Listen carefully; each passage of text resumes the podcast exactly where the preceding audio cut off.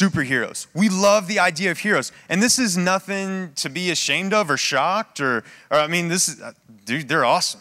They're awesome. We look at that and we're like, I bet if I worked out, I could do that. Right?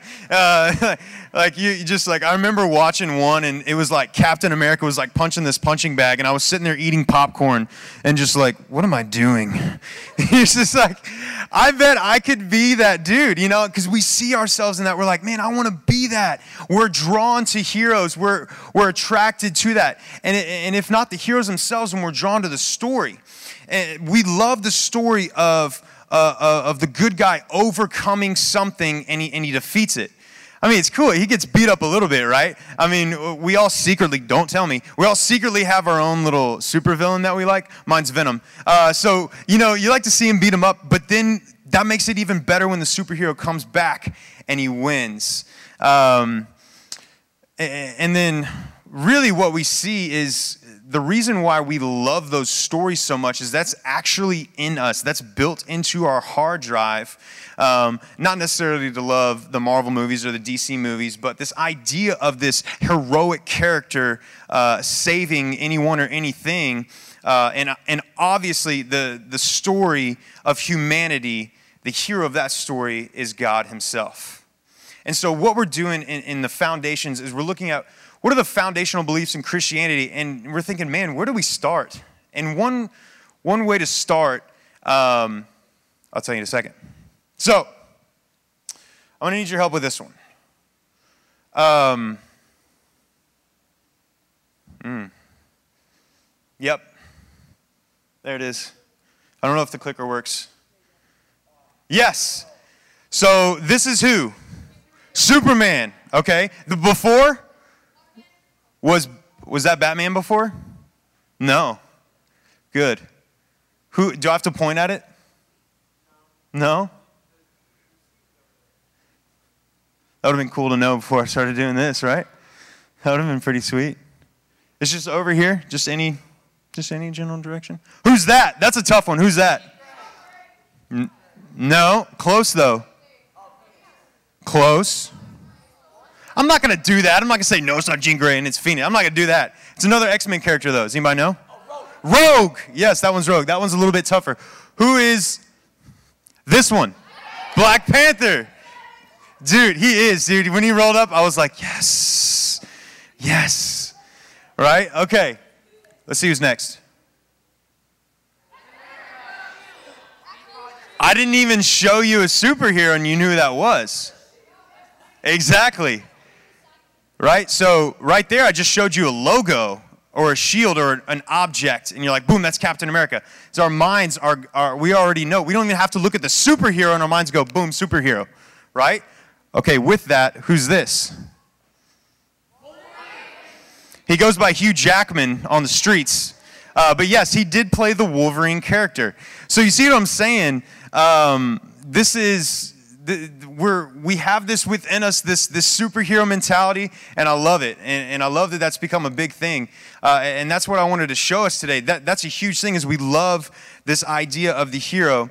Um, and this is really the story of God in the Bible and, and what he does. But sometimes we get a, um, um, uh, the wrong kind of perception or notion of God. And sometimes we think God is kind of this cranky old man and he's kind of disappointed with us, really. He's kind of like, hey, when you get it right, uh, then you can come to me. Um, and man, that's, that's, that's not at all the God that we see in the Bible.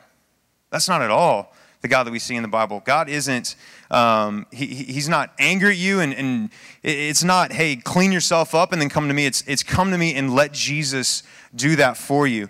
And so sometimes we think that this is God right here. Also, Tommy Lee Jones. Um, that was funny when I made this, uh, before I made it serious. I should have done this and then made it serious. That would have been better. Um, but sometimes we think this is him, and you're just like, mm, well, he doesn't seem like a lot of fun. Or I feel like if I have too much fun, then God's going to get mad. Uh, and that's not at all what he is. And so, what we wanted to do is we want to look at who God is. And one of the best ways to, to look at who God is um, is, to, is to, of course, look in the Bible. And what the Bible tells us is that God uh, himself is a Trinity. And Trinity is kind of where we're going to be around today. And you're like, oh my gosh, you just said we're going to like foundational, basic beliefs, and you just busted out the Trinity. Some of y'all are going, what does Trinity mean? Some of y'all are like, my name's Trinity. What does that mean? Uh, well, in Latin, it's Trinitas, and it means the number three. Uh, or it means threefold uh, or triad, okay? And so that's where we get this idea of the Trinity. Uh, and the Trinity is one God existing in three persons, and they're all working in perfect unity in relationship, okay? If it's confusing, welcome to the club, okay? Um, I'll kind of get to that in a second. Um, so we have God the Father, God the Son, and God the Holy Spirit. It's one, three persons that make up one God. Okay? It's three persons that make up one God. Sometimes we think of God and we're like, okay, I know there's God, God, and then it's like, well, then there's Jesus, but then there's the Holy Spirit, and we kind of we don't know what to do with the Holy Spirit, and this is kind of uh, what it's like a little bit. We're like Kyrie and LeBron are God and Jesus, and then the Holy Spirit is kind of this guy that doesn't fit in. Like God and Jesus drop 41 each, and then Kevin Love, or excuse me, Holy Spirit drops two points. And you're kind of like, we don't know what to do with this other person of uh, the Trinity. Uh, we just kind of, it's just kind of like, yeah, like, it's like we want to give them credit, but we don't really know what's going on. Um, and I wanted to, to, to, to cut that out. Sometimes we think uh, the Father and Jesus are kind of varsity, and then Holy Spirit's kind of the JV. Um, and that's not at all. It's not at all. It's three persons, they're all equal, uh, and it is all one. So here's some common misconceptions. Some common misconceptions. Uh, so some people will try to come up with analogies. Uh, and the analogies will be like this one is a very, very common one. It's, well, God's three in one. Well, he's kind of like, you know how water can be like ice, and then it can be like water, uh, and then it can be like steam or gas or whatever it is. That's kind of how God is. And to us, that goes, oh, okay, that makes sense. Um, it's not like that. it's not like that. That's, I see where people are going with that, um, and, I, and I can see where somebody comes from that, but that's not it. Uh, another one is we got to be careful. Is I actually heard a, um, a pretty smart theologian guy say this one time, and I had to be like, hmm.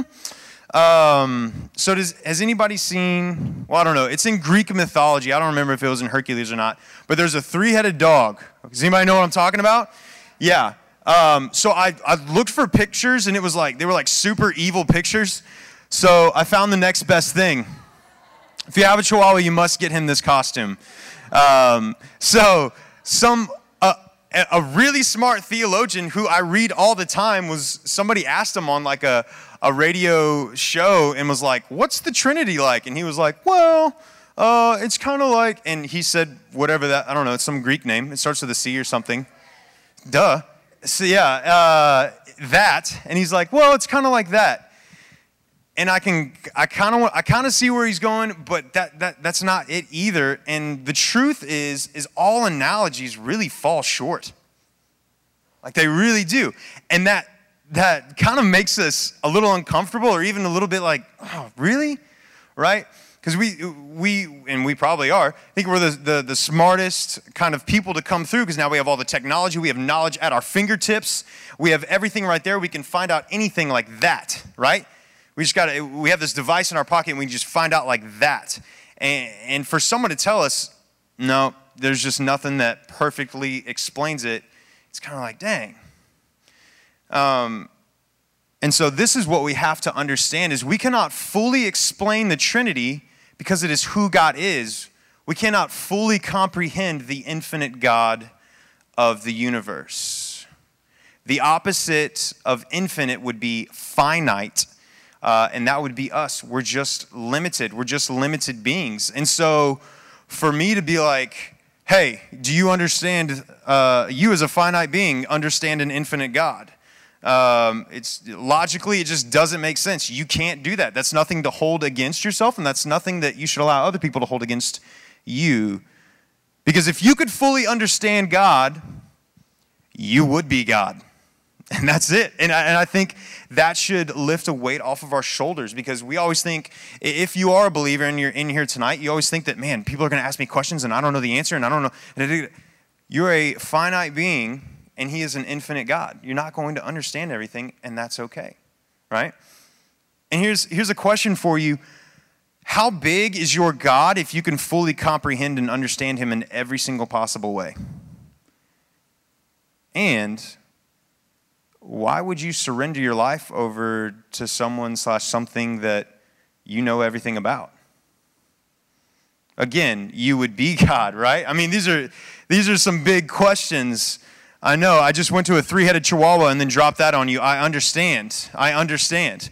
But it's these things that we have to think about. And what I'm trying to do is I'm trying to get you to be okay with, hey, we're not going to understand everything. And I wanted to lay that out on the very first week on the very first talk that we had. And I wanted us to be okay with that. That doesn't mean that we just kick back and go, well, I'm not going to know anything, so I'm not going to search after everything. Um, well, no. Uh, the, the, the greatest commandment of all, when they asked Jesus, is to love your God with all your what? Heart, heart, soul, strength. And Jesus added a fourth, it was mind. He, there, there is a, not that there wasn't another way to love God in the Old Testament, and Jesus was like, hey, I came up with a new one. Uh, it, it was, he was going, hey, we can also love the Lord with, our, with your mind. It's a whole new aspect to fall in love with God. How amazing is that? He just showed us another way. Not that it wasn't already there, but he's, he's, he's either reminding those or, or showing people, uh, hey, this is another way that uh, you can either learn about me um, or, or fall even more in love with me. Um, and so we're going to look at a few verses here, and I'm going to try to move pretty fast. Um, and these verses, what I'm showing you, kind of these are just just a few of the many in the Bible that show us that uh, there is that God is a Trinity. Now, there's nothing in the Bible like there's not a verse that was like Jesus did this. By the way, God's a Trinity, and then Jesus moved on. Like there's nothing in the Bible that says those actual words, but um, that goes for a lot of things, and we can just look at the Bible and go, well, yeah, I'll show you how. So the first one's going to be Genesis chapter 1. You don't have to go further than the first verse of the first chapter of the first book. Says, In the beginning, God created the heavens and the earth. The earth was without form and void, and darkness was over the face of the deep, and the Spirit of God was hovering over the face of the waters. Boom, right there we have, uh, we have it that there's God and there's also the Spirit of God. So we have an idea right there in the first two verses of the Bible. Okay, this is just a few verses later. We're still in Genesis chapter 1, by the way. I bet we've read this so many times. A lot of us have read this so many times and didn't even recognize this. Or maybe you have. Then God said, Let us make man, parentheses H, in our, I don't know what that is. Let us make man in our image after our likeness. It doesn't say, and God said, Let me make man in my image after my likeness. He says it three times. He says, Our. Hmm, interesting. First chapter of the first book of the Bible, Genesis 1. Let's see what else we got. Okay, we're skipping a couple books here. We're going to the book of John. Now, John chapter 1. Again, the first few verses of John chapter 1. In the beginning was the Word, that's capitalized for a reason, and the Word was with God, and the Word was God. Read that again. And this is another thing that we've read like a ton of times, but look at what it's saying here. And the Word was with God, and the Word was God. So we have this, there's a distinction there, but there's also a oneness, okay? Hang with me. He was in the beginning with God. All things were made through him, and without him was not anything made that was made. Okay? Here's another one. Okay, here's a few more. You got John chapter 8, verse 58. Um, a lot of people say, well, Jesus never said, I'm God. yeah, he did. Uh, John chapter 8, verse 58. Jesus is in, in, in front of a ton of people and they're asking him who he is, and he says, Before Abraham was, he says, I am. And I am is capitalized. Where else did God reveal himself as his name is I am? Where at? With who? With the burning bush with Moses, right? Jesus just says, I am, and it's capitalized, right? So Jesus identifies himself there as God. In Acts chapter 5, verses 3 and 4, Peter says, Hey, uh, when you lie to the Holy Spirit, you're lying to God. It doesn't say it's like you're lying. It says you are lying. When you lie to the Holy Spirit, you are lying to God. That's equating the Holy Spirit with God. Matthew 28, 19. Does anybody know what those ver- that verse is? If anybody says, What's Matthew 28? Yeah. Okay. Do you want to tell me, or you're just going to. Just, okay. Starts with a G. Yes. Okay, he didn't tell me who it was. He quoted it. I love it. Yes, the Great Commission, it says, just like uh, Nick told us, go therefore, um, make disciples of all nations, baptizing them in the name of the Father, the Son, and the Holy Spirit. It didn't say baptize them in the name of God and or the Father and those other guys if you want. It says Father, Son, and Holy Spirit. Okay, so to wrap it up, we have the Trinity. It's one God existing in three persons. They're equal in nature, yet distinct in roles. Right? The Father is our heavenly Father. It's different from earthly Father. Right? We all have different stories as far as that goes, but the heavenly Father is consistent. The heavenly Father cannot let you down. He does not want to let you. He loves you. He, he is unable to let you down. Not only does he not want to let you down, uh, but he has created you with a purpose, and he loves you, and he's given you specific gifts, and he wants to guide you in the direction that he, in, he intentionally created you for. It's the Heavenly Father. And then we have the Son, who is who? Jesus. Goodness. Yes, it's Jesus. Jesus has always existed, but he was born. That's why we have Christmas. Yes, I know. Yes, he was born as a man. And I don't know. Uh, that's, that was the, uh, the gumdrop button dude. Um, also known as another name that I can't think of right now. So, Gingerbread Man, thank you. right? He was born, he was 100% God and 100% man while here on earth. Okay? Uh, he was the in, he was wait, the invisible image of God made visible. That was Jesus. And then the third one is the Holy Spirit. The Holy Spirit is not an it, it is a he. It's an actual person of the Godhead. Godhead is another word for Trinity. Okay? Um, the Bible says that the Holy Spirit intercedes for us. The Bible actually says that when we're praying and we don't know what to pray, the Holy Spirit actually intercedes for us uh, and prays on our behalf. How cool is that? God's not going, hey, if you get the words right, then maybe right? But he asks for our heart and our faith, and the Holy Spirit actually intercedes for us. I think that's incredible. Um, he lives within all believers as a helper. That's from John 14, 16 and Acts 1 8. He is our helper, He is there to guide us. That's why it's so important to take care of our bodies um, and to respect them uh, because the Holy Spirit lives uh, within us. Um, so, to close it out, at the beginning, I said that. Um, I said that God is like the greatest hero. And, and, that really got us started off on the right path. But even hero kind of falls short when you're speaking of God because it's not as if he could lose. And you're saying, well, he died on the cross. Yeah, that was a part of his perfect plan. Right? He had to take on those sins to be our substitute but was ultimately going to defeat it. It wasn't like crossing our fingers hoping. It was a part of his plan to do those things, and he was going to defeat it, and he has, right? And he has. Um, Psalm 103, verse 19 says, and we'll close with this. He uh, tells us that he has created and exercises righteous authority over everything that has and will ever exist. We like these hero stories. Like I said, it was put into our hard drive and we crave those things. And that's not a bad thing at all. We have desires and wants and passions for a reason. We just don't know it yet, but they're all longing for God. We hope that you've enjoyed the message today and that it will be a source of encouragement to you this week. At Champion Forest Baptist Church, we desire to help people make sense out of life through Christ centered living. And that's because with Christ, we have hope and true satisfaction. The Bible clearly states that all men have offended God by worshiping things He created instead of Him. We have chosen to reject His authority in our life and look for satisfaction in things He created instead of Him, which is ultimately pointless given that He is truly the only thing that can satisfy us completely.